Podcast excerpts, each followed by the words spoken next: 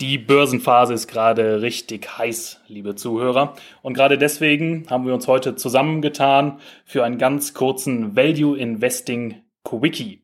Aber wie immer gilt, all das, was Sie in diesem Podcast hören, all das ist natürlich stets unsere eigene subjektive Einschätzung. Und genau deshalb, liebe Zuhörer, übernehmen wir keinerlei Haftung für Ihre Transaktionen an der Börse. Denken Sie immer daran, Geldanlage ist Chefsache, nämlich Ihre eigene. Und jetzt geht's los. Ganz gleich, wie die Aktienmärkte heute stehen.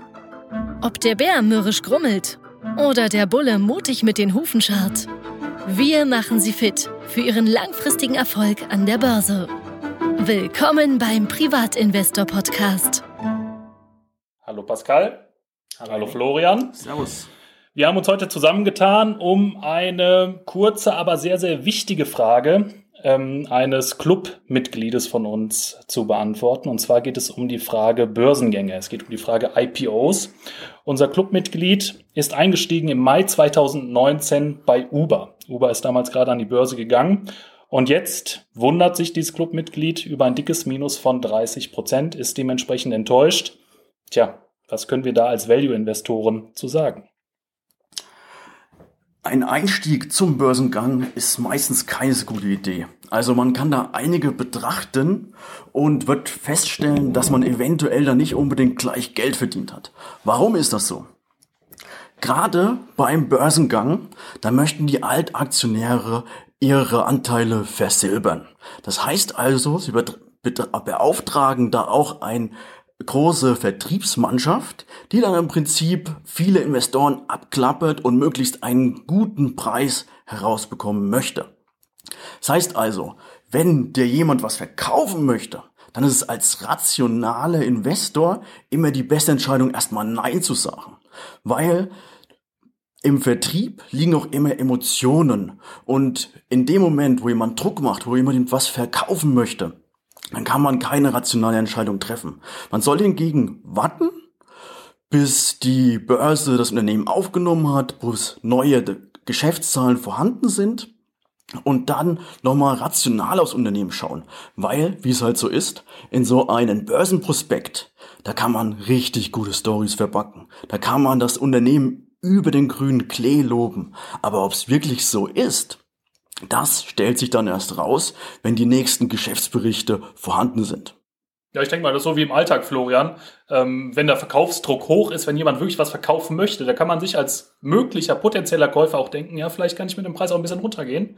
Denn wenn der Preis da wirklich da liegt, wo der Verkäufer ihn jetzt gerade haben will, ähm, dann würde er vielleicht gar nicht verkaufen wollen. Das, der Wert wäre ja viel höher. Ne, so ein bisschen vielleicht so ein gesunder Menschenverstand damit einfließen lassen. Das stimmt. Mhm. Damals, wo wir unser Büro noch in Zug hatten, da haben wir eigentlich fast wöchentlich Anrufe bekommen von jemandem, der unbedingt den nächsten IPO fördern möchte und die neuen, neuen mhm. Aktien gut platzieren da möchte. die Marketingmasche richtig, ja. die Maschine Oder, geht da richtig los. Richtig ja. krass. Mhm. Und auch damals zur Dotcom-Blase, da war es ja auch so, dass gerade beim IPO die Unternehmen explodiert sind und am Ende sich viel als Luftnummern herausgestellt haben.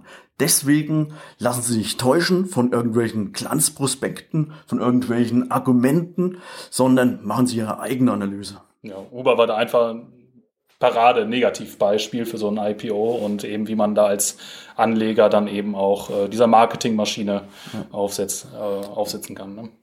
Genau. Aus, der letzten, aus der letzten Zeit kann man da natürlich auch schön das Beispiel Teamviewer sehen. Das war einer der letzten deutschen IPOs.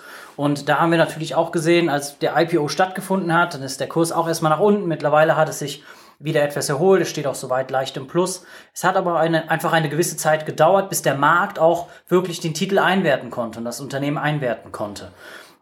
Und diese Zeit sollte man als Value Investor dem Titel auch geben, um auch selber sich eine konkretere Meinung bilden zu können, wenn der Titel am Markt ist, wenn es weitere Zahlen gibt, wenn man das Unternehmen deutlich besser beurteilen kann, wenn die Informationen des Unternehmens auch deutlich offener werden. Und diese Zeit sollte man durchaus abwarten. Ja, sehr schön, Pascal. Und, und man soll natürlich auch vorsichtig werden, wenn sich IPOs häufen. Wenn auf jeden Fall jeden Tag ein neues Unternehmen an die Börse kommt, dann könnte die Euphorie schon wieder sehr um sich greifen und eventuell dann auch nicht unbedingt die guten Preise an der Börse zu erzielen. Dann sind die Märkte eben richtig auf einem Siedepunkt, da ist es richtig heiß Da- und da will jeder an die Börse und noch da- die schnelle Kohle absagen. Ja, ne? e egal, ob das Geschäftsmodell belastbar ist oder nicht. Ja. Hauptsache, ich mache erstmal Kohle an der Börse. Seien Sie vorsichtig, lassen Sie sich täuschen und setzen Sie auf rationale Argumente. So können Sie langfristig erfolgreich sein. Quintessenz, Ruhe bewahren, abwarten, sich die Zahlen genau anschauen, das Ge- Geschäftsmodell natürlich genau anschauen und einfach so ein bisschen erstmal die Entwicklung beobachten. ne? Genau. Jo. Genau. Gut, liebe Zuhörer, das war ein ganz kurzer Quickie zum Thema Börsengänge aus Value-Investoren-Sicht. Ähm, heute ist Donnerstag. Unsere nächste Folge werden wir, denke ich, am kommenden Samstag veröffentlichen. Bis dahin bleiben Sie uns treu. Viel Spaß noch, gute Investments und eine schöne Zeit. Tschüss. Servus. Ciao.